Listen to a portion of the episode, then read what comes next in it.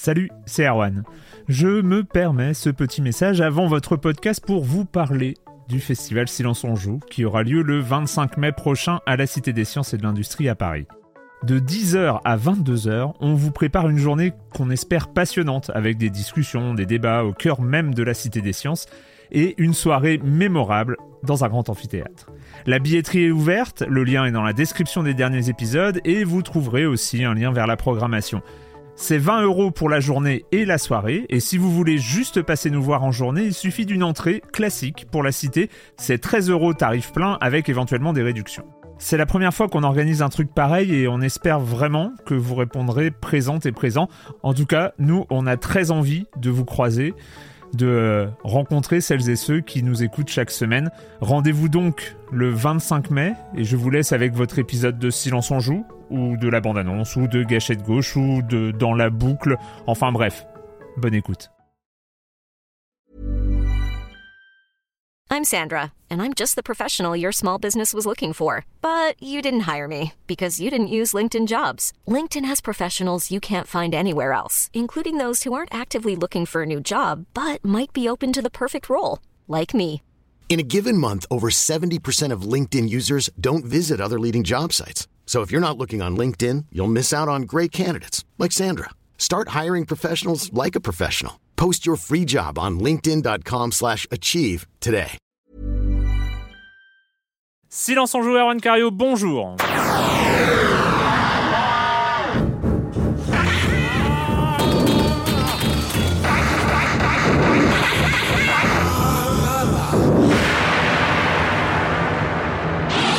Au programme de cette rentrée, on va parler de la Gamescom qui a eu lieu au mois d'août.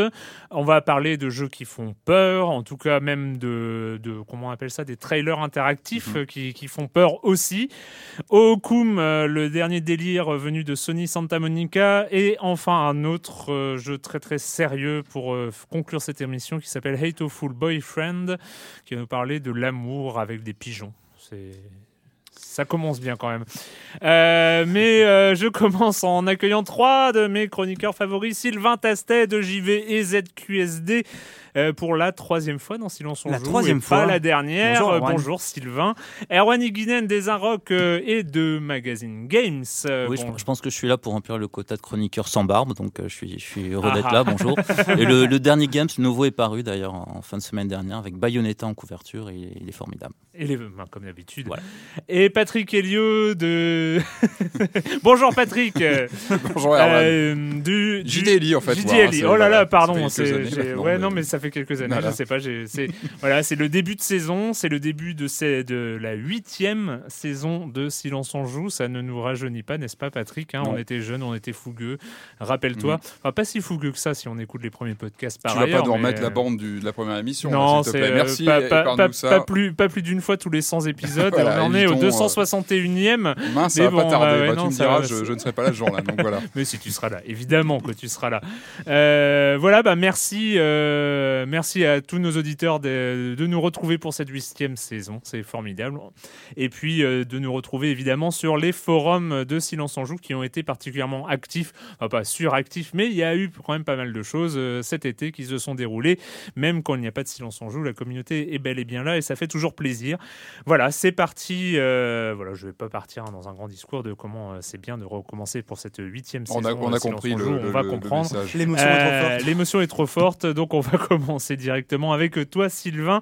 C'est la rumeur de la nuit entre mardi et mercredi.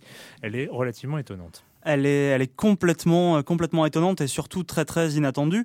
C'est-à-dire que Microsoft, il y aurait une rumeur en tout cas qui a été colportée par le Wall Street Journal, il me semble, comme quoi Microsoft aurait racheté le studio Mojang. Alors Mojang, pour ceux qui ne savent pas, c'est le studio de Notch, donc le garçon qui a fait Minecraft. Entre autres choses, il y a aussi un second jeu qui s'appelle Scrolls, qui est un jeu de cartes. Ouais. Voilà. Et qui aurait racheté ce studio-là pour la somme relativement coquette de $2 milliards, je le répète. Essayez de compter chez vous, essayez d'imaginer combien vous pourriez acheter d'appartement avec ça. C'est d'autant plus impressionnant. Combien de cubes Minecraft on peut faire avec des paquets de billets de sang? Je pense qu'on peut en faire énormément. Et donc d'autant plus impressionnant que justement ils ont pas de jeu en fait, mis à part Minecraft qui est un jeu qui s'est quand même déjà vendu. Alors quoi, je crois plus de 50 millions de copies. C'était les derniers chiffres de cet été, je crois 50 millions. Hein. Ouais. Et donc ils rachètent un studio qui a déjà vendu et plus que largement vendu son jeu phare. Donc il est disponible partout sur les consoles Sony aussi entre autres. C'est ça, ouais. C'est-à-dire pas d'exclus à terme. À mon avis, je pense que c'est un pari sur l'avenir. Je pense que le monsieur qui détient ce studio, c'est au moins ça, hein. a quand même des projets dans sa besace. C'est peut-être ce qu'il a pu décider. Mais c'est vrai que c'est un des gros investissements de Microsoft, un des plus gros des dernières années depuis Skype et il y a eu Skype, il y a eu Nokia, et Nokia évidemment des très très grosses sachant que alors, en tout cas dans toutes les interviews, Marcus personne n'a pas de projet dans sa besace. Il a même dit avec tout l'argent qu'on... Enfin, moi, j'avais lu ça dans une interview, j'avais trouvé ça assez génial. Il avait dit, avec tout l'argent qu'on a fait sur Minecraft, bon, il s'en est gardé, il a acheté une belle maison sur les hauteurs de Stockholm. Il a arrêté de travailler depuis, quoi. Mais en fait, il a dit, j'ai mis en réserve suffisamment d'argent pour assurer les 10 prochaines années du studio. Donc, tous les salariés étaient assurés d'avoir un travail pendant les 10 prochaines années. Sur Minecraft. Et il a dit, ce que j'ai expliqué aux salariés, c'est que si on refait pas un Minecraft, enfin, si on refait pas un gros jeu d'ici là, eh ben, on partira tous, on fermera le studio, ce sera pas grave, ça aurait été une belle aventure. Mais si on en refait un d'ici là, ben, on pourra continuer. Mais, ouais. Il y avait pas une, il voulait pas se mettre une pression. Il était parti. Bon, il y avait eu Scrolls qui avait été par le cofondateur de Mojang, hein, qui voulait partir sur ce jeu-là. C'était prévu dès la création du studio qu'il parte sur Scrolls. Et personne avait fait tout un teasing sur un jeu un peu dans l'esprit Minecraft à base d'ordinateurs à construire dans l'espace où on pourrait créer finalement des ordinateurs virtuels capables d'exécuter leurs propres programmes dans l'espace, et il avait complètement abandonné le sujet, le projet quelques mois plus tard, disant que c'était pas. D'autant plus que dans Minecraft, des joueurs arrivent déjà à faire des calculateurs en fait. C'est ça, avec les avec des systèmes de commutateurs dans tous les sens. Bon, il faut modéler le jeu un peu dans tous les sens pour arriver à faire ça, mais il y a les opérateurs logiques déjà de base, et donc ça permet effectivement. Il faut beaucoup de temps, un peu de créativité et du savoir technique. Ouais, c'est ça. Acquisition à suivre. Hein. Mais c'est vrai que quand on se rappelle de Rare, par exemple, qui était une grosse acquisition aussi par Microsoft, et après, le Rare qu'on connaît de la grande époque, il n'y a pas eu de réplique. Ils n'en ont pas fait grand-chose. Ouais. Voilà, c'est ça. Bah, c'est ça justement, puisque Microsoft a dans l'idée de confier le prochain Kinexport à nos amis de Mojang. Bah, c'est, oui, la grosse question, on va finir avec ça, avec cette petite news, mais c'est vrai que les 2 milliards de dollars, nous avions eu ça dans le jeu vidéo. On avait eu ça dans le jeu vidéo il n'y a pas si longtemps que ça. On avait eu ça en février 2014, où un certain Facebook a racheté pour 2 milliards de dollars Oculus Rift. Après, en termes de paris sur l'avenir, ce ne sont pas les mêmes. Après, il faut voir que Minecraft est déjà un des jeux les plus vendus de l'histoire du jeu vidéo, a déjà un nom, a déjà une rentabilité. Une communauté derrière. Peut-être c'est moins disruptif, entre guillemets. Bon, il y aura des parcs d'attractions et ce sera pas mal. Exactement. Hein, on va voir. Erwan. Oui, Nintendo a annoncé il y a quelques jours, enfin peut-être une semaine, 10 jours, une nouvelle 3DS qui s'appelle la New 3DS. Qui est assez audacieux comme nom, qui va sortir en octobre au Japon et chez nous ce sera en début 2015. Elle aura comme éléments principaux, enfin plus visibles, un deuxième mini stick, mais vraiment tout petit. De nouvelles gâchettes, les touches A, B, X, Y vont être colorées, ça c'est quand même assez important. Et elle aura, nous dit-on, un écran légèrement plus grand pour le modèle ordinaire, parce qu'il y aura aussi un modèle XL et un écran aussi où un écran 3D qui sera plus visible, c'est-à-dire qu'il n'y aura pas forcément besoin de se caler pile devant, et si on bouge d'un demi-centimètre, on ne voit plus rien. C'était l'énorme faiblesse de la 3D sur 3DS. Ça peut être un vrai plus de pouvoir jouer avec un pote à côté qui regarde. Un autre élément, c'est que pour les stockages, on abandonne la carte SD pour la micro SD, et il va y avoir des jeux exclus, et c'est là que ça devient un petit peu bizarre. C'est-à-dire que par exemple Xenoblade, qui était un jeu de la Wii, va être porté sur la New 3DS, mais ne fonctionnera pas sur les anciennes 3DS, parce que la nouvelle 3DS sera plus puissante. Donc est-ce que c'est une nouvelle console ou pas? On ne sait pas trop, c'est pas très clair, et c'est d'ailleurs assez étonnant, parce qu'on a vu que Nintendo a eu du mal à imposer la 3DS à cause du nom. Beaucoup de gens pensaient que c'était juste une DS avec de la 3D, puis la Wii U, parce que beaucoup de gens pensaient que c'était juste une Wii avec une manette spéciale avec tablette, et là la New 3DS, comment ça va être expliqué? Est-ce que ça remplace la 3DS? Est-ce que c'est une nouvelle génération de consoles portables Nintendo ou juste une mise à jour? Sachant que traditionnellement, les mises à jour sont essentiellement esthétiques, ergonomiques chez Nintendo. C'est ça, généralement, tant que c'est la même console, mais ça reste compatible. Là, c'est assez étrange. C'est ça, c'est tant qu'on est sur la même console, on est sur une continuité du hardware, de la puissance en tout cas brute, vu que ça doit faire tourner les anciens et les nouveaux jeux. Ouais. Et là, il y a des exclusivités. Il y a une 3DS. Rupture, hein. C'est, j'ai pas mémoire d'un cas équivalent dans le jeu vidéo sur une même console. Enfin, surtout qu'on aura des jeux New 3DS qui fonctionneront sur la New 3DS mais pas sur la 3DS. On a une 2DS aussi qui accepte les jeux de la 3DS alors qu'elle s'appelle 2DS mais pas les jeux de la New 3DS. Enfin, il y a une espèce de mélange. Non, chez les noms, ils sont pas très bons quand même. Hein. Ouais. Ils sont peut-être un petit peu en panique chez Nintendo. Bah, peut-être. Ah, puis on reconnaît les difficultés qu'a eu la Wii U à cause de ça aussi, justement. Bah oui. Après, elle fait assez envie la New 3DS. Mais surtout, ils ont sur la New 3DS, couleurs, ils ont tout ce système de coques interchangeables. Ouais, vous avez vu ça ou quoi? Ouais, bien sûr. Ils en ont sorti des millions. Et ça, je pense qu'ils vont en vendre. Ils vont en vendre énormément. Ça, puis les trois boutons action qui reprennent les codes couleurs Super Nintendo. On sait à qui ça parle. Enfin, ça fait. Tu sais à qui ça parle? Non, je suis pas le seul. Quand j'ai vu les réactions, non, c'est. Puis la mécanique est jolie. Puis moi, c'est vrai que l'écran 3D où on n'aura plus à se poster vraiment en face, sera bien, ouais. Je pense que ça peut vraiment remettre les faits relief. C'était pas tant le fait qu'il faille se poster en face, c'est le fait qu'on puisse pas bouger la console portable. C'est le même problème. Oui, c'est le même problème, mais c'est juste. Et là, a priori, on n'aura plus ce problème. Je sais pas si vous voyez, tout le monde a essayé de jouer à Mario Kart avec le 3D relief, qui est plutôt mignon en plus, qui est plutôt mignon le 3D relief de Mario Kart, mais c'est impossible parce que Mario Kart, dès qu'on tourne, on a envie de bouger la console. Et le pire, c'était d'essayer de cumuler l'affichage 3D et la détection de mouvement gyroscopique pour certains jeux, ce qui était possible, mais ça n'avait strictement aucun sens. Mais c'est possible. Enfin, Patrick, le retour d'un nom, mais pas forcément d'un savoir-faire. Eh ben, c'était une des affiches teasing qu'on avait eues juste avant. Gamescom, on avait eu, je crois, une toute petite bande-annonce de quelques secondes en vidéo. On voyait le fameux logo Sierra. Rappelez-vous, Sierra, cet éditeur mythique des années 80 qui a été vraiment un très très grand Police Quest, King's Quest. Enfin voilà, c'était le leader du jeu d'aventure au début des années 80. Il a quasiment inventé le genre. Donc voilà, c'est une marque incontournable dans cette catégorie qui a malheureusement disparu. À la fin des années 80. Non, au début des années 80. Et aussi à la fin, non? Et à la fin, oui. Après, ils ont fait mal d'expérimentations. À la fin, il y avait LucasArts quand même qui a repris un peu le dessus, exactement. C'est pour ça que je les situais. Pour moi, ils sont leaders au début. Après, voilà, il y a des concurrents. Ouais, mais moi, parce que j'y ai joué plutôt à la fin des années 80. Les Space Quest, machin, c'était... Non, c'est 85, 86. Ah, oui, non, 87 peut-être, ouais, mais bon, ouais. Bref, c'était une marque incontournable dans le jeu d'aventure qui a disparu, qui était devenue un simple label d'édition, qui avait vraiment perdu de sa superbe. Et on a appris donc cet été que Activision allait relancer la marque. C'est Activision qui la possède. Donc le label Sierra revient, donc ça c'est plutôt une bonne nouvelle. Moi, on a plutôt un affect positif dessus. Alors en revanche, au niveau des jeux qui sont annoncés, on a le premier titre, ce sera un Geometry Wars 3.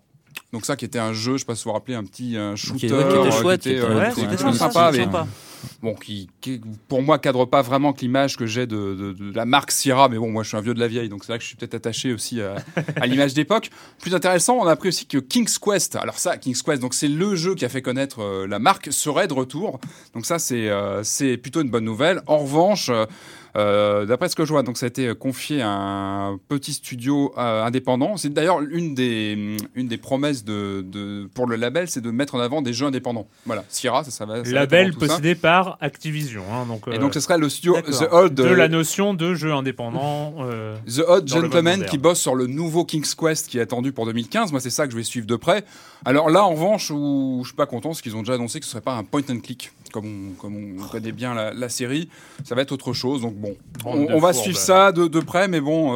Mais pas trop près. Une sorte de Walking Dead, non? Un truc comme ça qu'ils vont faire, un jeu à la Telltale. On va regarder peut-être, ça serait la tendance actuelle. Et espérons. Pas trop action, enfin voilà. Voilà, alors pas King's Quest, voilà, c'est vrai que c'est la marque historique de Sierra, mais comme on disait, il y a plein de quests à remettre en avant. Les polices est excellent, et moi les Space Quest, j'ai un attachement particulier parce que c'était très second degré, très méta déjà à l'époque comme jeu, et c'est bon, voilà, une série, espérons. On croise les doigts, puis et une petite. C'était eux aussi d'ailleurs, les Leisure Suit Larry. Bien sûr, c'était eux, ouais. Ah oui, comme exemple de série qui a un petit peu mal tourné après. Oui, qui a eu quelques dérapages ces derniers temps. Et puis une petite news rapidement sur deux Resident Evil qu'on a annoncé cet été, quand même deux, c'est pas rien. Alors le premier, c'est pas une surprise, c'est le Resident Evil Rebirth qui ressort encore. C'est un prime réédité HD qui ressort sur les consoles actuelles PS4, Xbox 360, Xbox One. Alors c'est quand même ce qu'à noter, c'est que c'est le meilleur, peut-être le meilleur Resident Evil de toute la série pour moi. C'était celui qui était ressorti en 2002 sur GameCube, qui est une réédition de l'original redessinée, très chiadé. C'est un très très beau jeu. Donc lui, il arrive bientôt sur les nouvelles consoles. Puis on a appris aussi qu'il y a un Resident Evil Revelation 2 allait arriver, ce qui est plutôt une bonne chose, parce que moi j'avais bien aimé le premier Revelation, qui pour moi était meilleur que le 6, qui était plus justement un survival horror comme on avait bien aimé depuis le 4, et avec un changement, une rupture au niveau du ton, puisqu'on sera a priori dans une prison cette fois, non plus sur un bateau envahi de zombies et autres joyeusetés. Et on retrouverait Claire Redfield et la fille, de Barry Burton, que les fans connaissent bien évidemment. Barry Burton, le premier Resident Evil, je ne vais pas revenir là-dessus. Et donc voilà, The Resident Evil annoncé cet été, je fais vite, voilà. Merci Patrick, le com des coms de la semaine dernière, il n'y en a pas évidemment, parce que ça fait plaisir et qu'on n'a pas l'occasion d'en revenir. C'est les commentaires de la dernière émission de la saison passée. Donc là on a 2 mois de commentaires. On a deux mois de commentaires, non je les ai pas. Ça va durer 3h30. Non, en fait c'est juste pour citer Ch'timixer, parce que ça fait du bien d'avoir des compliments et de les redire, ça fait un... Bon, ça fait pas forcément très classe, mais bon, une fois de temps en temps. En fait, donc Ch'timixer qui dit « Je ne poste pas souvent, mais Silence on joue est un rendez-vous incontournable que je ne rate jamais depuis environ 6 ans. » Donc quand même, ça fait bizarre. C'est vrai que ça, même moi, ça fait bizarre. Bah, merci à toute l'équipe pour ces podcasts que vous animez chaque semaine avec passion et bonne humeur, sans jamais trop vous prendre au sérieux. Cette année m'a permis de découvrir 2 nouveaux intervenants et sans faire de langue de bois, je trouve qu'ils se sont tous parfaitement intégrés. Voilà, Sylvain, entre autres. Merci. Ce garçon est étonnamment... Votre émission m'a même convaincu d'acheter un magazine de jeux vidéo pour la première fois depuis une éternité. Ne sois pas vexé, Erwan, mais c'est JV. Damn. Raté une chance sur 2. Je savais que ça marcherait. C'est un plan de longue date. Mais tu peux, chez Mixer, tu peux aussi acheter Games, ce qui est formidable. Et qu'accessoirement, Clément sera un peu plus présent lors de la saison 8. Alors Clément, on a de ses nouvelles. Ouais. Clément est bloqué dans l'espace avec son casque Oculus Rift dans Elite Dangerous. Donc on va... C'est génial. Il faut le faire venir, il faut qu'il nous en parle, il faut qu'il nous raconte tout ça. Voilà, on va essayer de le récupérer. Ouais. On va trouver un moyen de récupérer Clément. Il va venir nous parler de sa nouvelle élite. J'espère que Silence on joue continuera encore de nombreuses années. Enfin, mention spéciale à Patrick, qui parvient toujours à trouver des qualités à des jeux mauvais ou moyens. Alors, tout est relatif. On parle de quoi exactement ? À une époque où tout le monde tend à être cynique, son approche toujours positive fait plaisir à entendre. Mais pas tant que ça. Il est toujours plus mesuré que certains trolls, dont moi parfois, j'avoue. Mais voilà. Et enfin, qui score 2600, qui dit, enfin, il répond à Oyoyo qui disent des rumeurs annoncent l'enregistrement du S08 E01 cet après-midi. Donc c'était un post sur ce mercredi. Et qui score 2600 dit la saison 8 sera-t-elle riche en rebondissements ? Les scénaristes sauront-ils se réinventer ? On évoque le retour d'un personnage que l'on croyait disparu. Bref, la saison 8, c'est à suivre. En tout cas, il y aura des événements, ça, on peut en être sûr. On peut en être sûr. Et on va commencer tout de suite. Ah bah non, mais pas de son pour commencer. Normalement, ça fait une rupture. Là, son, c'est nickel. Mais on va commencer. Un truc, on peut chanter un truc bavarois, non ? On peut tenter un truc comme ça ? Vas-y. Alors non, en fait, on va pas faire ça. Donc c'était le 11 août, c'est ça ? Ou dans ces alentours ? C'est ça, ou le 12, je sais plus, j'ai plus les dates en tête. C'était à Cologne. C'était à Cologne, effectivement. C'est beau, Cologne ? Cologne, c'est pas mal. C'est plus animé que Leipzig où il y avait avant les salons. Ouais, c'est beaucoup moins mort, effectivement. Voilà, il y a plus d'animation. Et c'est devenu en quelques années le 2e rendez-vous mondial de l'industrie du jeu vidéo. C'est parti de loin. Pourtant, il y en avait pendant très longtemps, il n'y en a pas eu en Europe de cet ordre-là. C'était la Gamescom. Tu y étais, Sylvain, et ça ressemblait à quoi ? Ça ressemblait à n'importe quel salon, on va dire, qui serait énorme, mais en même temps public. C'est-à-dire que la Gamescom, en termes de fréquentation, je pense que c'est le plus gros salon au monde. Alors peut-être que je m'avance là-dessus, mais parce que justement, le 3 est uniquement professionnel, donc il n'y a quasiment que des journalistes ou des gens qui font des jeux. 50 000, 40 000. Ouais, je crois que c'était 70 000 la dernière édition, un truc comme ça. Et là, en fait, cette année, il y a eu 350 000 visiteurs à la Gamescom, dont des hors des hordes de jeunes joueurs allemands qui venaient faire la queue pour essayer le prochain Call of Duty, ce genre de choses. Sans blague. Sans blague. On va avoir la même chose fin octobre à Paris, hein, je rappelle, le Paris Games Week. Si vous voulez aller voir des hordes de jeunes Français de 14 ans faire la queue pendant 3 heures pour faire une demi-heure de Call of Duty, vous pouvez venir. Seulement à Paris, ils feront la queue pour jouer à des jeux qui sont sortis ou quasiment sortis. Ah oui, c'est vrai, ça, c'est encore plus étonnant. Ouais, là, c'est ça qui est fascinant, en fait. Ouais, c'est complètement fascinant. Alors que quand même, si vous allez à Cologne, vous avez la chance d'essayer des jeux qui vont venir dans les quelques mois qui viennent, en fait. Donc on a l'habitude de présenter la Gamescom comme un E3 jouable, en fait. À l'E3 on voit les jeux, à la Gamescom on peut y jouer, et effectivement il y avait un peu de ça, mais il y avait surtout, en fait, pour moi, les conférences, alors qu'ils font pas vraiment partie du salon, mais les conférences pré-Gamescom. Donc deux tendances pour moi. Alors déjà on voyait Sony qui était très sûr de lui, qui débarque et qui commence à annoncer, voilà, on a vendu 10 millions de PS4, la vie est merveilleuse, et qui commence à envoyer des jeux qui étaient plutôt beaux. Donc il y avait P.T. par exemple, on en parlait avant, il y avait Wild de Hansel qui était fou. Ils avaient des jeux comme ça qui montraient qu'ils avaient une espèce d'assurance. Et en face, il y avait donc Microsoft. Alors eux, ils ont été obligés d'envoyer du très très lourd dès le début, en fait, donc du Halo, du Call of Duty, ce genre de choses. Et il y avait une espèce de sentiment comme quoi eux, ils sont en train d'essayer de courir encore après le train. Ils l'ont peut-être un peu raté. Et d'ailleurs, quand on voit, enfin, les chiffres de vente de la console au Japon, bon, c'était... Ça, on le savait. Enfin, le Japon... Ouais, c'était attendu, mais là, ils en ont vendu 23 000 pour le week-end de lancement. Si on compare avec la 360 ou la première Xbox, qu'on se rend compte que ils ne s'installent pas, c'est que c'est de pire en pire. Ouais. Quoi. C'est 3 fois moins que la première Xbox, et je crois que c'est 6 fois moins que la première Xbox. Enfin, bref. Là, c'est la taille de la console. Ouais. Enfin, il y a plein de choses qui rentrent en compte. Bref. Mais oui, donc la Gamescom, c'était... Il y avait beaucoup de jeux, beaucoup de jeux à voir. Ouais. Effectivement, alors moi, le jeu qui m'a le plus marqué, après je sais pas vous ou quoi, mais c'était vraiment The Witcher qui donc sort sur PC, sur PS4, sur la nouvelle Xbox aussi, qui était un jeu, enfin, que les développeurs ont montré était vraiment, c'est étonnant, quoi. C'est un jeu qui est très très beau déjà, donc un RPG à la 3e personne, et c'est un jeu vraiment, alors un peu dans la continuité des jeux qu'il y avait avant dans cette série, mais qui est adulte dans le sens, non pas où effectivement il y a parfois un peu d'érotisme, ce genre de choses, mais c'est vraiment que c'est un jeu qui vous prend pas pour un gosse, en fait, tout simplement. C'est une histoire sombre. C'est une histoire sombre, c'est une magie qui est pas forcément tape à l'œil, c'est, je sais pas, il y a quelque chose de très subtil dans le jeu, dans ce jeu polonais qui était vraiment très séduisant, quoi.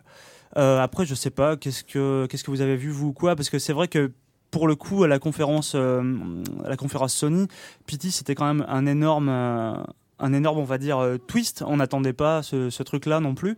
On va en parler tout à l'heure. On va en parler après, mais ça faisait partie de l'astuce de communication qui était vraiment géniale chez Sony. Qu'est-ce qu'on a et sur le salon, il y avait aussi cette impression que ça y est, Microsoft a un peu raté son démarrage, et ce sera très très dur de revenir, ou ça a été, parce que il y a eu cette histoire d'exclusivité sur Tomb Raider aussi. Mais alors ça, c'était très étonnant parce que ça a été complètement expédié, et limite, c'était très très mal annoncé quand même. Oui. C'était très très maladroit. Ils l'ont glissé entre deux phrases. Bah écoutez, oui, ce sera une exclue Xbox One, et derrière en fait. On sait pas trop, ils n'ont pas annoncé. Ce sera sûrement temporaire, ce sera très certainement temporaire. Mais... En tout cas, ils auront la fin 2015 pour eux. Et ça, c'est ça. Alors que bon, c'est quand même un jeu qui est redevenu très très fort avec le dernier jeu. C'est une licence qui est vraiment revenue en force. Et c'était vraiment un atout pour eux de pouvoir annoncer ce genre d'exclusivité. Et vraiment, il y avait un manque d'assurance évident là-dessus, quoi. Ils n'ont pas capitalisé, quoi. Il n'y avait pas de gameplay, je crois, encore, si. Non, vous n'avez pas vu sur place. C'est peut-être un peu tôt aussi pour, je sais pas. Ouais, peut-être. Mais sinon, pour revenir à ta question, je suis pas sûr que ce soit vu, en fait, qu'ils avaient raté le train sur le salon lui-même, je veux dire, parce que il y avait beaucoup de Xbox One effectivement sur le salon public. Il y avait quand même, on pouvait aller voir tous les jeux qui allaient sortir ou quoi sur le côté pro. Donc non, c'était peut-être plus transparent, mais je sais pas. Et toi, des belles rencontres aussi là-bas, Des belles rencontres, ouais, bien sûr. J'ai vu Elite Dangerous, dont on venait de parler juste à l'instant, moi, que j'ai trouvé super dans les jeux avec Oculus Rift aussi en indé. Après, c'est vrai que je suis allé voir beaucoup de jeux indés ou quoi, mais j'avais vu Pigeon Man, qui est un jeu juste hallucinant, qui est fait par un mec qui avait fait beaucoup de démos, en fait, Oculus Rift, qui devrait sortir l'an prochain. Qu'est-ce que j'ai vu qui m'a vraiment marqué là-bas Je sais pas. Faut lire JV.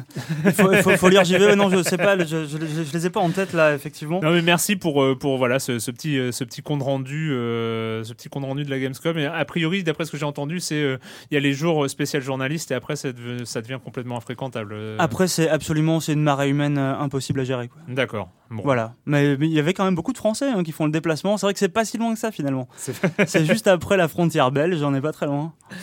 Allez, ça a été annoncé hein, à l'occasion de la Gamescom, conférence Sony, un drôle de jeu présenté comme une bande-annonce interactive. Pour quel autre jeu ? On en parle tout de suite, mais on écoute un extrait.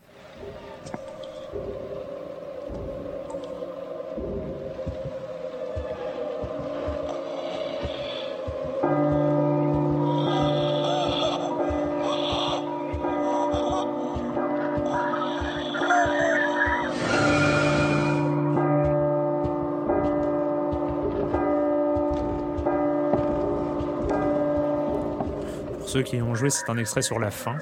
Ouais, les cloches, c'est révélateur.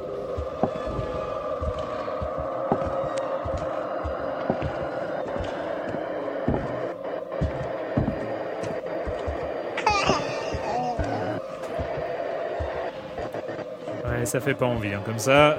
Pourquoi des cris d'enfant tout le temps enfin Pourquoi c'est un classique, hein, c'est bien connu. Il s'agit donc de P.T., donc trailer interactif proposé entre autres par Hideo Kojima, trailer interactif d'un prochain Silent Hill, Silent Hills pour l'occasion, au pluriel. Donc toi, t'as lancé le truc. Ouais, bah ça m'a évidemment intrigué. D'ailleurs, le son là que vous entendez, il est un peu flippant, mais c'est là que je me rends compte que le son sans le visuel ne donne beaucoup moins que l'ambiance qu'on a en jouant. Moi, ça m'a vraiment terrifié. J'ai trouvé que cette démo jouable était vraiment flippante. Alors, pour resituer brièvement, donc, ça s'appelle P.T. pour Playable Teaser. Alors, pour resituer... Je pense pas que ce soit un extrait du futur Silent Hill. Si on se réfère à ce qui se fait dans le teaser au cinéma, en général, ce sont des petites séquences de films, enfin, justement, non pas du film qui va venir, mais ce sont des séquences qu'on tourne exprès à l'occasion de la création de ce teaser pour donner un peu une image de ce que sera le prochain projet. J'ai encore des souvenirs émus, moi, du teaser de Terminator 2 dans les années 90. On avait comme ça des séquences qui avaient été filmées spécialement pour l'occasion. Et je pense que ce playable teaser est conçu dans ce sens, c'est-à-dire qu'on n'a pas un extrait du jeu, plus une note d'intention de ce que pourra être le fameux Silent Hills dont il est question, parce que c'est finalement ça, c'est une bande-annonce interactive pour présenter ce que sera l'idée de ce Silent Hills à venir. Ça a cartonné, hein, puisque quelques semaines après le lancement, Kojima a annoncé qu'il y avait eu 1 million de téléchargements et il était plutôt satisfait de l'impact que ça avait eu, parce que lui, alors, d'après ce que j'ai lu, il avait estimé qu'il faudrait à peu près 1 semaine pour que les joueurs le finissent. Et il expliquait qu'il y avait des fondus qu'il avait fini en 4 heures, je sais pas, enfin, faut vraiment tout donner. Et en fait, lui avait vraiment créé, Kojima, cette bande-annonce interactive pour inciter les joueurs à parler entre eux. Parce que c'est vrai qu'il y a pas mal d'énigmes, c'est vraiment pas si facile que ça. Moi, j'ai pas mal galéré pour avancer sur des choses. Donc, comment ça se présente ? Alors, faut pas trop en décrire non plus, mais on peut dire que c'est une boucle. C'est-à-dire qu'on se retrouve, on se réveille dans une pièce glauque, évidemment. On ouvre une porte et on arrive dans un couloir en L. Et toute l'action de ce jeu, si on peut l'appeler comme ça, va jouer sur cette boucle. C'est-à-dire qu'on refait tout le temps ce L. C'est-à-dire qu'au bout du couloir en L, il y a une porte, il y a un escalier qui descend et quand on ouvre la porte en bas de l'escalier, on repart au tout début du même couloir. On revient au tout début de la boucle et on recommence. Alors ça a l'air bête comme ça, on dit mais ça sert à rien, on s'ennuie. Non, parce que plus on avance et plus on active des choses dans la boucle, c'est-à-dire que c'est comme un train fantôme mais où on est quand même aux commandes. Et ça c'est important parce qu'on sent qu'on maîtrise bien ce personnage, on l'a en main, on se balade, on regarde évidemment tout ce qu'il y a parce que c'est truffé d'éléments de décor dans un appartement habité visiblement avec des photos, plein de détails. Et puis plus on avance et plus l'ambiance devient lourde, pesante. Alors... déjà au début, l'ambiance n'est pas joyeuse. Hein. Ah non, tout de suite. La première fois où on entend parler de meurtres d'enfants, de meurtres de famille à la radio, parce qu'il y a la radio qui crépite et on entend on distingue quelques phrases comme ça. Il y a ce téléphone décroché, il y a cette horloge qui indique 23h59 qui ne veut pas avancer. Donc il y a quelque chose de très oppressant dès le départ. Hein. Et là encore, ce sont des mots. Et je pense qu'on a vraiment un ressenti manette en main qui est, enfin moi que j'ai trouvé en ce qui me concerne vraiment oppressant. Je trouve que ça, il y a une création de la peur et qui est vraiment réussie. Moi, en termes de flippomètre, j'ai toujours mis Project Zero bien haut parce que justement, on a toujours peur. Moi, je me rappelle de scènes où j'avais peur dans Project Zero d'ouvrir une porte. C'est-à-dire que je l'ouvrais en me demandant, oh là là, j'évitais parfois d'ouvrir des portes, vraiment. Là, c'est pire que tout. C'est-à-dire que là, sur P.T., j'ai un moment, je me rappelle ne pas oser regarder le coin du couloir. Vraiment, à ne pas oser, à me dire que je peux pas. Je l'ai fait en 2 fois, d'ailleurs, la démo. J'ai pas pu la faire la première fois entièrement, tellement j'étais en stress. Mais il y a des vrais dangers ou est-ce que c'est uniquement l'ambiance? Est-ce qu'il y a du game over? Est-ce qu'il y a des attaques? Non. Et c'est là, je trouve, la grande force. Et c'est là que je pense que c'est très, très intéressant sur cette intention de ce que sera le prochain Silent Hills par Kojima. C'est que moi, j'ai l'impression qu'il a compris d'où venait la peur, ce sentiment de crainte, parce que qu'est-ce qu'on craint comme dans un film d'horreur, souvent c'est l'inconnu, ce qu'on ne voit pas. Finalement, on voit assez peu de choses dans cette démo, on voit pas, il y a quelques apparitions, mais c'est pas un train fantôme avec des trucs dans tous les sens, on n'est pas sur un rail shooter, pas du tout. On est vraiment sur une crainte de ce qui va arriver. Et moi, j'ai vraiment apprécié ce côté, justement, cette boucle où on refait toujours le même passage et où on sait qu'on va activer des choses et où on se demande toujours ce qui va apparaître au détour d'un... On a peur du champ de vision, enfin c'est terrible à dire, mais on a peur de ce que va nous afficher la console à l'écran. Et moi, ça fait longtemps que j'avais pas ressenti ça. Et j'ai vraiment l'impression que Kojima a, pour moi, bien traduit ce que devait être Silent Hill. Enfin moi, je le vois comme ça, j'ai l'impression que pas forcément montrer les choses à l'écran avec des choses complètement grand guignolesques et compagnie.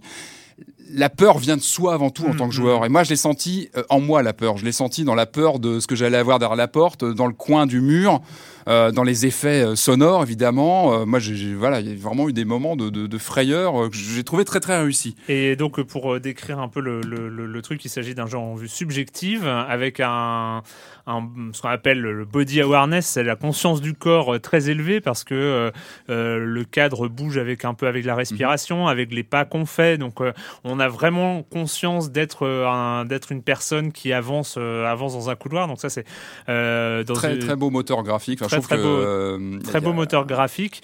Et voilà, pour revenir à ce que tu disais, j'ai l'impression qu'on revient aux origines du survival horror. Sauce 2014, et c'est là où c'est fort, c'est-à-dire que on est au-delà d'un... Bon, il y a eu des très très bons titres comme Amnesia, qui étaient dans le genre titre qui fout les jetons, ou Condemned, que j'ai détesté tellement il me faisait flipper. Parce que j'ai une allergie aussi, et ça m'a été un problème. Hein, pendant cette démo, j'ai une allergie aux jeux en vue subjective avec une lampe torche. Je ne supporte pas, je suis stressé, quoi. Ça me stresse physiquement. Et bref, là on mais là, c'est pas... La lampe torche est inquiétante, mais c'est plus le décor. On sent une présence. Et puis mine de rien, alors c'est une démo gratuite, hein, donc c'est pas un jeu. Encore une fois, c'est pas un jeu complet du tout. Mais il y a quand même des énigmes. Moi, je sais que c'est là où c'est intéressant aussi, c'est que j'ai galéré sur certains trucs où il faut comprendre, où on doit regarder, on doit activer certaines choses. Il y a quelques mécanismes un peu de puzzle.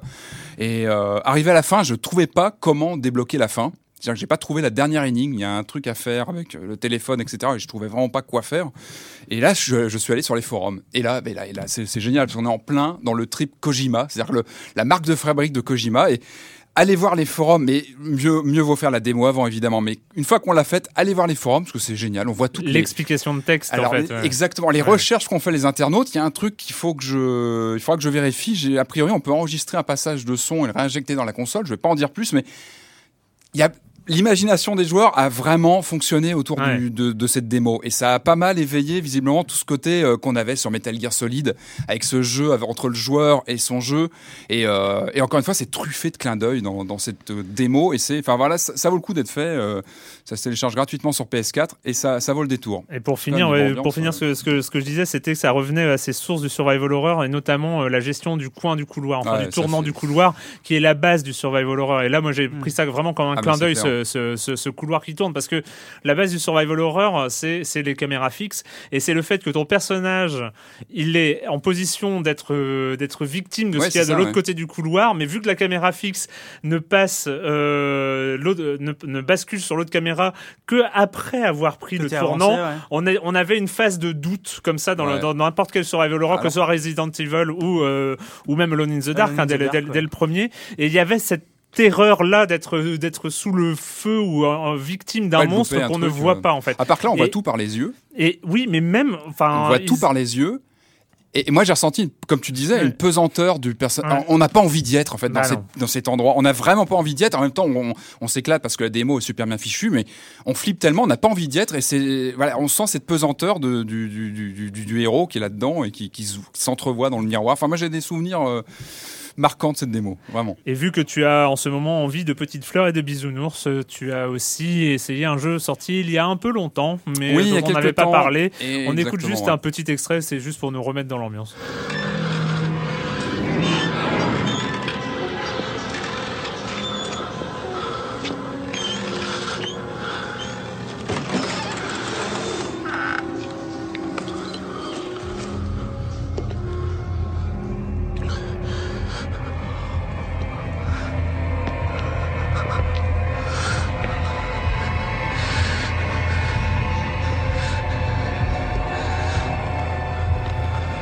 Outlast, là aussi, un jeu qui a fait parler de lui pour les grands moments de flip qu'il a généré auprès des joueurs. Ouais, exactement. Même si, après la démo de Kojima, tout devient relatif, hein, finalement. Ouais. Et, en jouant Outlast, j'avais limite l'impression de me balader. Mais non, ça reste très flippant. Alors, Outlast, c'est un jeu développé par un studio indé. C'est sorti sur PC, sur PS3 et sur Xbox One pendant l'été. C'est signé Red Barrels. Alors Red Barrels, c'est un studio de Montréal qui est créé par des anciens d'Ubi et Naughty Dog. Donc c'est quand même des gens qui ont de la bouteille, et ça se voit d'ailleurs. C'est assez intéressant parce que c'est un jeu qui est plutôt classé dans les jeux indés. Mais au niveau de la réalisation, je trouve que c'est super costaud. Enfin, on a plus l'impression d'être devant un jeu très solide en termes de réalisation. On est vraiment sur de la vue subjective qui va franchement, et ça marche très bien. Donc c'est un jeu qui se classe, on pourrait le dire, dans la catégorie des Amnesia-like, si on peut dire ça. On incarne un journaliste qui a reçu un tuyau sur évidemment un asile où il se passe des événements glauques. Alors qu'est-ce qu'il fait? Évidemment, il y va en voiture tout seul, il se pointe dans l'asile. Normal, évidemment. Exactement. Il y a les éclairs qui zèbrent, il y va tranquille. Et là, c'est une véritable descente en enfer. Enfin, c'est-à-dire qu'on voit tout, encore une fois, en vue subjective, avec là une body awareness encore plus appuyée que sur P.T., parce que là, on a ses mains, ses pieds, on a vraiment... Et le jeu joue vraiment là-dessus. C'est-à-dire que j'avais un a priori assez méfiant sur le titre, parce que le look found footage, bon, on s'en méfie toujours un petit peu, parce que c'est vraiment, on se balade avec sa caméra, on filme la plupart du temps, on a une vue infrarouge pour voir la nuit, donc on a vraiment toute l'imagerie des films plus ou moins réussi en found footage. Donc ça me faisait un petit peu peur. Et moi, qui suis quand même fan de FPS, on va dire traditionnel, le côté ne jamais avoir une arme dans la main, ça me faisait un peu flipper. Je dis bon, on passe son temps à se barrer. Project Zero. Et en fait, ça fonctionne. Et c'est là où... C'est ça, hein, c'est Project Zero, c'est l'appareil photo. Project Zero, on se battait quand même. Enfin, on avait un système d'armes avec l'appareil photo. Oui. Qui était une arme, en fait. Qui était une arme. Sur le papier, ça l'était pas, mais en réalité... Mine de rien, on serrait très fort son appareil photo et on pouvait tenir le coup. Là, non, dans ce jeu-là, la caméra ne sert pas du tout à d'armes, elle nous sert juste à regarder les coins sombres, et bon, comme je le disais, donc descente en enfer très très vite, on rencontre des personnages complètement mutants qui ont eu des expériences assez glauques, et ça part complètement en vrille, et donc le gameplay en soi, donc on passe son temps finalement à explorer, à esquiver et à se cacher. En fait, on est tout le temps en esquive sur les monstres, et là encore, comme tu disais tout à l'heure sur P.T., je trouve que là on retrouve vraiment les codes du survival horror, c'est-à-dire qu'on n'est pas là blotti derrière son arme à y aller tranquillement. Non, on a peur tout le temps, on se méfie toujours de ce qu'on va avoir derrière une porte. D'ailleurs, il y a un truc très rigolo, c'est qu'on peut ouvrir une porte tout doucement, c'est-à-dire qu'on a avec le stick, on pousse tout doucement, on peut la refermer si on sent que ça se présente mal, etc. On peut bloquer les portes aussi avec quelque chose de lourd pour... Moi j'ai un peu honte, mais en fait, après en avoir entendu parler de certaines personnes qui avaient joué, j'y ai pas joué. Il y a plusieurs éléments de stress, effectivement. On est tout le temps dans le noir avec cet élément de lumière. Il y a une lampe torche. En fait, non, c'est la caméra qui fait. Je crois pas qu'on ait de lampe torche, vérifier. Ouais. En tout cas, on a la caméra qui voit dans la nuit, donc où on passe en vue toute verdâtre. On a des piles à recharger, évidemment, etc. Alors, c'est moi, ce que pire j'ai... que tout, c'est pire que la lampe torche encore. On a très peur, on rencontre des trucs innommables. C'est très, très gore. Il y a vraiment une ambiance assez flippante. Et moi, ce que j'ai bien aimé, c'est les sensations de. Comment dire, de se retrouver quasiment dans un slasher, parce qu'on on est parfois poursuivi par des monstres pas possibles. On peut pas se battre contre eux, donc il faut trouver des moyens de s'échapper et d'esquiver. Mais ça me fait trop pas envie, quoi. Mais si, c'est excellent parce que en courant, ça a l'air par exemple, très bien, hein. on a une touche pour voir derrière soi, par exemple, quand on court, qu'on est poursuivi. Mais et puis après tu te prends un mur, enfin bon, c'est horrible. Ah bah non, tu gères ça, tu cours, tu fais attention derrière toi, etc. Donc, alors j'avais peur de la frustration de part d'art, mais non, parce que le jeu est assez bien écrit, assez bien mis en scène pour qu'on soit dans une vraie expérience comme ça de survie. On a un personnage qu'on prend plein la figure, qui a vraiment une expérience très, très difficile et je trouve que ça marche vraiment bien. On est vraiment pris dans l'ambiance et c'est et encore une fois une réalisation que j'ai trouvée solide et on flippe. Et là, il y a une extension qui vient de sortir d'ailleurs qu'il faut que j'essaye au plus vite. Outlast sur Xbox One, Xbox 360, PS4 et PC. Voilà, mais oui, ça a l'air très bien. Voilà. Non, l'ambiance est vraiment chouette. Changeons complètement d'ambiance. Alors, je pense qu'on ne peut pas changer plus d'ambiance que ça. Passer de Outlast, de cet univers glauque, à l'univers de Sony Santa Monica avec Oocum.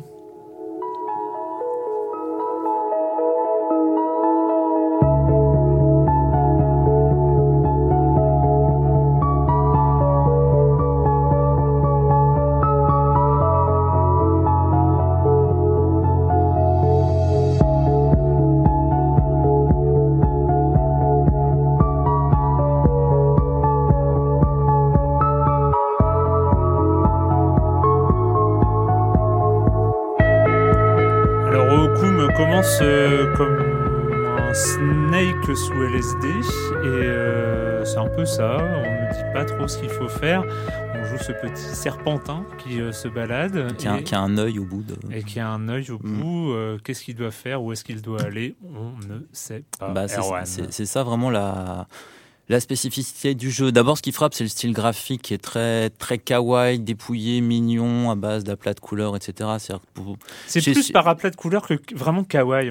Enfin, disons que c'est... oui, c'est stylisé, c'est ça. Ça rappelle les jeux sur la PSP. Oui, Loco-Roco, Patapon, c'est un peu dans cet esprit-là, comme ça. Ouais. Et en fait, c'est un projet effectivement qui a été mené à bien par Sony Santa Monica, mais à la base, ça vient d'un studio anglais, Honeyslug, et d'un designer qui s'appelle Richard Hogg. Donc c'est un vieux projet qui date d'il y a 5-6 ans, qui est passé dans des festivals de jeux indés, etc. Donc qui a pas mal évolué. Et ce qui est assez étonnant, c'est qu'en fait, ça donne l'impression d'être un peu une installation d'art interactif. De ce point de vue-là, c'est comme P.T., c'est-à-dire qu'on traverse des espaces et ça déclenche des choses. Sauf qu'au lieu de faire trembler, ça donne envie de faire des bisous à tout le monde. Il faut alterner, peut-être. Il faut que je change un peu.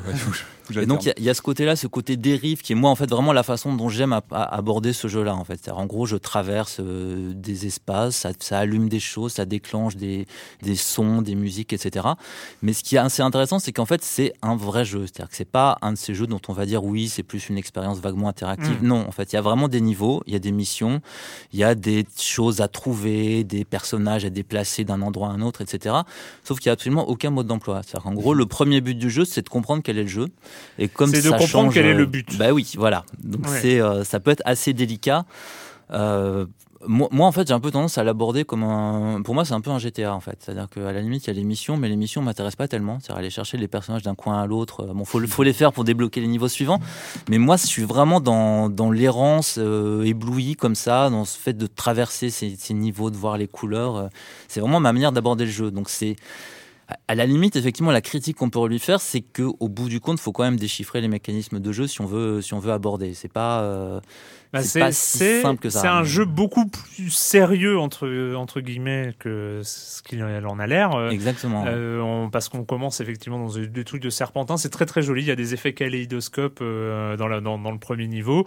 On se dit tiens, s'il y a tout un jeu comme ça, faire des kaléidoscopes avec des petits serpentins de couleurs, ça peut être rigolo. Mais bon, ça va pas aller très très loin. Et on passe dans un nouveau monde. Et puis là, on se dit, mais c'est quoi le... Finalement, c'est pas ça le but. C'est pas faire des kaléidoscopes avec des serpentins. Y a autre chose. Et puis finalement, on sort de ce monde-là sans trop l'avoir compris, ce qu'il va faire. On arrive dans un nouveau, et puis on sort aussi par une autre sortie. Et puis, on comprend pas où on est. On se demande si on revient en arrière, si on sait pas, quoi. Et puis finalement, on comprend l'arborescence, et puis arrive à un niveau... ça doit pas être le même pour chacun. Je pense que chacun a son niveau, son premier niveau de compréhension, où on se dit, il y a peut-être une histoire, il y a peut-être un mécanisme à trouver, un but à ce niveau, déclencher quelque chose dans ce niveau. Et puis on commence à comprendre. Moi, c'était le niveau avec les bulles sous l'eau, où il y a comme une sorte d'encre géant qui attaque des poissons et qu'il faut réussir à neutraliser. Et celui-là, je l'ai compris. Enfin, je me suis dit, tiens, si je faisais ça, j'ai compris après. Mais aucune indication. Et on doit trouver finalement... Il nous propose un gameplay, il nous propose un univers. On doit en trouver l'objectif, le but, la sortie. La sortie, c'est vraiment... Enfin, on sait quand on a fini un niveau, en fait. On ne sait pas ce qui va se passer, mais quand ça arrive, on sait qu'on a fini ce niveau-là et on va aller visiter ailleurs. Mais ce qui est paradoxal, c'est que pour moi, c'est vraiment une expérience. Enfin, je trouve ça tout à fait enchanteur, mais il y a aussi des moments oppressants. Oui. Il y a un niveau où il y a des espèces de troncs d'arbres qu'on traverse. J'ai passé un moment à aller de droite à gauche, de haut en bas. Je ne comprenais pas ce qu'il fallait faire. Donc, c'est assez particulier. C'est vraiment quelque chose à essayer, je pense, au coup. En tout cas, belle inventivité. On est un peu habitué de la part de Sony Santa Monica. Ouais. Ils restent un peu dans leur recherche sur le jeu vidéo. Voilà, comme tu le dis, on n'est pas dans l'installation interactive dans une expo d'art contemporain. On est dans un jeu vidéo. Il est sur PS3, PS4 et Vita, c'est-à-dire sur toutes les consoles Sony, en crossplay, cross-buy, etc. Même sauvegarde sur les différentes plateformes. On accélère. Je suis un peu désolé, ce premier Silence on joue de la saison est en timing un peu limité, mais on va finir quand même parce que c'est important d'en parler. Je pense que c'est important d'en parler. Pas de Monsieur Fall cette semaine, j'espère sa rentrée la semaine prochaine, ne vous inquiétez pas. On va finir par un dating sim, donc c'est jeu d'aventure venu du Japon où il faut draguer, faire reconnaissance avec des jeunes hommes ou des jeunes femmes, sauf que là non. Alors le trailer que j'aime beaucoup, mais on va le laisser pas très très longtemps, c'est un faux YouTuber qui se révèle être un pigeon. Hey everyone, it's StinkyBeak2044. Thanks for watching the stream. Don't forget to subscribe and follow me on Twitter. This f***ing mic never works. Okay, just getting set up here to stream some Hatoful Boyfriend, a game where you find love at a school for birds. Man, I can't believe this game exists. Ah! You got any new seed yet? I'm starving. Hatoful Boyfriend. Qu'est-ce donc il faut nous expliquer là, parce que vous avez été tous les deux, Sylvain et Erwan, happés par cette production. C'est complètement magique. C'est un jeu complètement fou. Donc ça vient du Japon. C'est sorti déjà au Japon il y a 3 ans. Ça vient de sortir vers chez nous. Ça nous est arrivé grâce à Devolver notamment. Les gens de Hotline Miami. Effectivement. Qui font toujours des choses très sobres et passe-partout. Toujours évidemment. Donc là c'est un jeu dans lequel nous incarnons une jeune femme. Une jeune femme qui est inscrite dans une école pour pigeons. Voilà. Donc elle se retrouve en classe. Il n'y a que des pigeons avec elle. Et évidemment... Vu que c'est un dating sim, c'est une jeune femme qui cherche l'amour finalement, comme un peu tout le monde. Et alors, elle se retrouve évidemment à être courtisée par des pigeons. C'est des pigeons très bien élevés, hein. C'est des gens qui parlent bien, c'est des gens qui vont à l'école, c'est les gens qui peuvent l'aider à faire ses devoirs. Et comme ça, on se retrouve à vivre le quotidien de cette fille qui n'est pas une fille pigeon. Hein. Alors le scénario, c'est que l'école c'est une école de pigeons. C'est ça. Et en fait, elle, c'est la seule humaine acceptée dans cette école. C'est la seule humaine effectivement de l'école, et donc elle va en cours le soir. En fait, quand elle rentre, de temps en temps il y a un pigeon qui l'aborde et qui lui dit hey, tu veux rentrer avec moi? Et là on peut choisir soit de rentrer avec ce garçon, ce pigeon pour le coup, soit de lui dire non et puis d'aller d'en voir un autre ou quoi. Et donc on va comme ça de loin en loin, en contactant un peu tous ces gens, essayer de tisser une romance. Et donc il y a plein de pigeons dans ce jeu là et il y a plein de... On peut sortir quasiment avec tous, donc ça c'est assez étonnant. C'est un jeu qui se refait très bien, au-delà du côté complètement débile en fait, de devoir sortir avec des pigeons. Surtout qu'il y a très peu de gameplay. Je sais pas ce que t'en penses toi pour le coup, mais C'est un jeu dans lequel on choisit de temps en temps justement d'assister plutôt aux cours de musique ou de maths, et donc on va rencontrer des ça donne des points aussi, des points de vitalité ou de charisme. C'est le côté RPG qui surgit tout d'un coup alors qu'on est dans un visual novel dont les textes défilaient comme ça, c'est un peu étrange. Mais... Qui surgit tout d'un coup et surtout qui semble pas avoir d'impact. Alors il y en a peut-être, mais je veux dire, ça arrive, peut-être qu'on augmente 4 fois ses caractéristiques dans tout le jeu à tout casser, et j'ai pas l'impression que ça ait une importance quelconque. Mais bon.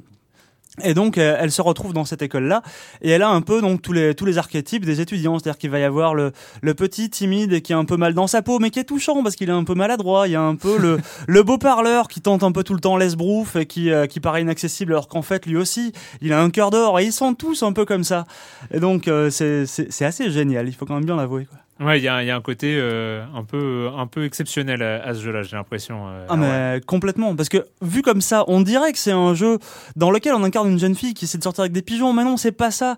C'est un jeu finalement qui t'apprend à regarder l'amour, il faut regarder au-delà des apparences, tu vois. Ça a beau être un pigeon. Non, là tu perds en crédibilité d'un coup. Si c'est trouver les mots justes, vraiment ça marche quand même. Erwan, moi ce qui me plaît vraiment, c'est qu'en fait c'est en jouant à ça, on oublie qu'on est entouré d'oiseaux, puis on s'en souvient. Donc il y a toute cette espèce de jeu sur des scènes qui paraissent normales jusqu'au moment où il y a un comportement de pigeon ou d'oiseau qui arrive là-dedans, et cette espèce de changement, enfin d'instabilité dans le regard qu'on peut avoir sur le jeu vidéo. Le fait que ce soit des oiseaux permet d'aborder un peu de biais certains sujets, certaines situations quotidiennes, etc. Et tout d'un coup, il y a une bagarre d'oiseaux. Enfin, c'est très très étrange comme ça. Ouais. C'est très très très fort. C'est un côté surréaliste, humoristique, mais c'est pas de la grosse rigolade, quoi. C'est quand même, il y a vraiment un effort d'écriture. Il y a vraiment quelque chose d'assez fort et d'assez complexe. Alors, c'est profond, un jeu qui est uniquement traduit en anglais, hein, pas de traduction française à ce jour. Mais c'est vrai qu'on oublie vraiment parfois qu'on est affaire à des oiseaux, et on s'en rend compte. En fait, il y a un moment où, je sais pas si t'es allé jusque là, mais tu peux aller faire des jobs d'été, en fait, et bosser dans un café. Exactement. Et là, en fait, ton patron, il y a toi et un autre pigeon qui se présente pour le boulot, en fait, et le patron te choisit toi parce que t'as des bras, finalement. Et ça, et c'est là que tu te dis, mais oui, évidemment qu'il me choisit à moi. Et c'est vrai que là, tu prends conscience du décalage. C'est là qu'on apprend qu'il y a un personnage qui, dans sa jeunesse, ça fait partie non pas des Hells Angels, mais des Hells Birdies. Enfin, il y a des gang, il y a des trucs un peu louches, effectivement. Il y a des punks dans le café, des punks jeunes. On se fait attaquer par des punks pigeons aussi, on se fait agresser. Heureusement, on est sauvés. Je me demande si c'est pas un moineau qui vient nous sauver à ce moment-là. C'est un moineau qui vient nous sauver. Il y a ton prof aussi qui peut te sauver, mais bon, je sais pas si on peut sortir avec le prof. Non, ça commence à devenir trop bizarre là. Hatoful Boyfriend à télécharger, je crois, entre autres sur Steam, 7€ et des bananes. Windows, Mac et Linux. Un peu moins de 8€. Voilà, ça vaut le coup. Ça les vaut. Ouais, ça les vaut. Le jeu se finit assez rapidement, mais beaucoup de fins. On refait l'aventure. 14 fins différentes, je crois, dont la dernière est vraiment très très très barrée. Bon, j'ai pas pu la faire, mais de ce que j'en ai entendu, ça a l'air fou. Ce qu'on raconte, c'est qu'en fait ça a l'air très sombre en réalité. Et ben c'est fini cette semaine avec ces pigeons très sombres pour les jeux vidéo, et la question rituelle à laquelle évidemment vous n'allez pas échapper pour cette première émission de la saison. Et quand vous ne jouez pas, vous faites quoi, Sylvain ? Moi, je suis allé voir récemment, en début de semaine, Sils Maria, qui est un film qui est sorti en fait le 20 août, dans lequel on retrouve Juliette Binoche, donc qui joue une actrice un peu sur le retour, qui a eu un grand rôle quand elle était jeune et qui aujourd'hui arrive plus vraiment à décrocher des rôles d'ampleur, et qui se retrouve face à une autre comédienne qui est jouée par Kristen Stewart, donc la nana, je sais pas si j'ai pas massacré son nom, qui a joué qu'on connaît pour avoir joué dans Twilight, voilà, mais qui là joue un rôle qui est très très c'est un film très beau en fait, dans la mesure où il y a tout le temps une espèce de jeu de miroir, il y a une espèce de mise en abîme elle va jouer c'est une comédienne qui va jouer le rôle d'une comédienne, enfin bref. Et bon, de temps en temps ça se perd un peu en longueur, ça peut s'égarer, mais au final c'est quand même un très très beau film. Sils Maria. Sils Maria, effectivement. Erwan. Moi, je regarde un petit garçon de 3-4 ans jouer à Mario Kart actuellement. Parce qu'il y a un petit garçon de 3-4 ans qui est entré dans ma vie. Je vais pas raconter ma vie privée, ça intéresse pas les gens, mais je suis très fan de sa mère. Et donc, je regarde ce petit garçon de 3-4 ans jouer à Mario Kart, et ça modifie un peu ma vision du jeu. C'est-à-dire qu'il est fasciné par les véhicules. Il s'intéresse pas du tout à la course. Il fait des pauses, il se raconte des histoires, il regarde les décors. Et voilà. Et ça renouvelle vraiment, ça m'intéresse beaucoup. Donc, ça renouvelle ton approche de Mario Kart. Sinon, je suis allé voir Sils Maria, mais j'ai trouvé horrible en fait, donc je n'insiste pas. Ah bah non. Patrick. Ouais, alors moi, un western en salle en ce moment, un bon western c'est rare, et un western sec, viscéral, moi je cautionne, ça fait bien plaisir. Donc je suis allé voir Salvation, donc c'est un film de Christian Levering avec Mads Mikkelsen, vous savez c'était le chiffre dans Casino Royale. D'ailleurs c'est marrant, il y a 3 anciens acteurs de James Bond, bon bref, dans le film. Un très très bon western à l'ancienne, mais filmé avec les techniques d'aujourd'hui et des acteurs formidable, classique mais moderne. Et moi, Salvation. Très bon western que je recommande. Moi, j'ai fait rattraper mon retard en série. Il m'est arrivé un drôle de truc. En fait, je me suis aperçu que j'avais arrêté la saison 3 de The Killing, une formidable série. En fait, j'avais arrêté à l'épisode 10 pensant que c'était une formidable fin de saison. J'avais adoré cette fin de saison et je me suis rendu compte à peu sérieux qu'il y avait 12 épisodes. Et donc, voilà, j'ai récupéré les 2 autres épisodes et j'ai découvert la saison 4 produite par la 4e et dernière saison de The Killing, produite par Netflix parce que la série a été abandonnée par son network d'origine. Ah donc Netflix a repris la production. Netflix a repris la production et fait une 4e saison absolument très très bien et très oppressante. Le staff, les scénaristes, les acteurs et tout ça, et très oppressante. Enfin, j'ai vraiment eu du mal. Au bout d'un moment, les épisodes étaient lourds, c'est lourd. Ils sont pas tendres avec les personnages et voilà, c'est une belle fin pour cette formidable série The Killing. Voilà, l'émission est un peu plus courte que d'habitude, mais en même temps, on a eu le temps quand même. Merci à tous les trois. On va repartir pour un an, pour une saison tous ensemble.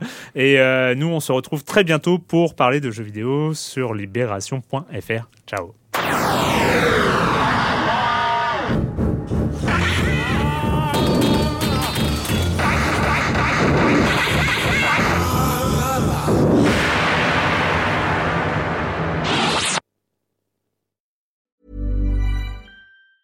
Planning for your next trip? Elevate your travel style with Quince. Quince has all the jet-setting essentials you'll want for your next getaway, like European linen, premium luggage options, buttery soft Italian leather bags, and so much more. And it's all priced at 50 to 80% less than similar brands. Plus, Quince only works with factories that use safe and ethical manufacturing practices. Pack your bags with high-quality essentials you'll be wearing for vacations to come with Quince. Go to quince.com/trip for free shipping and 365-day returns.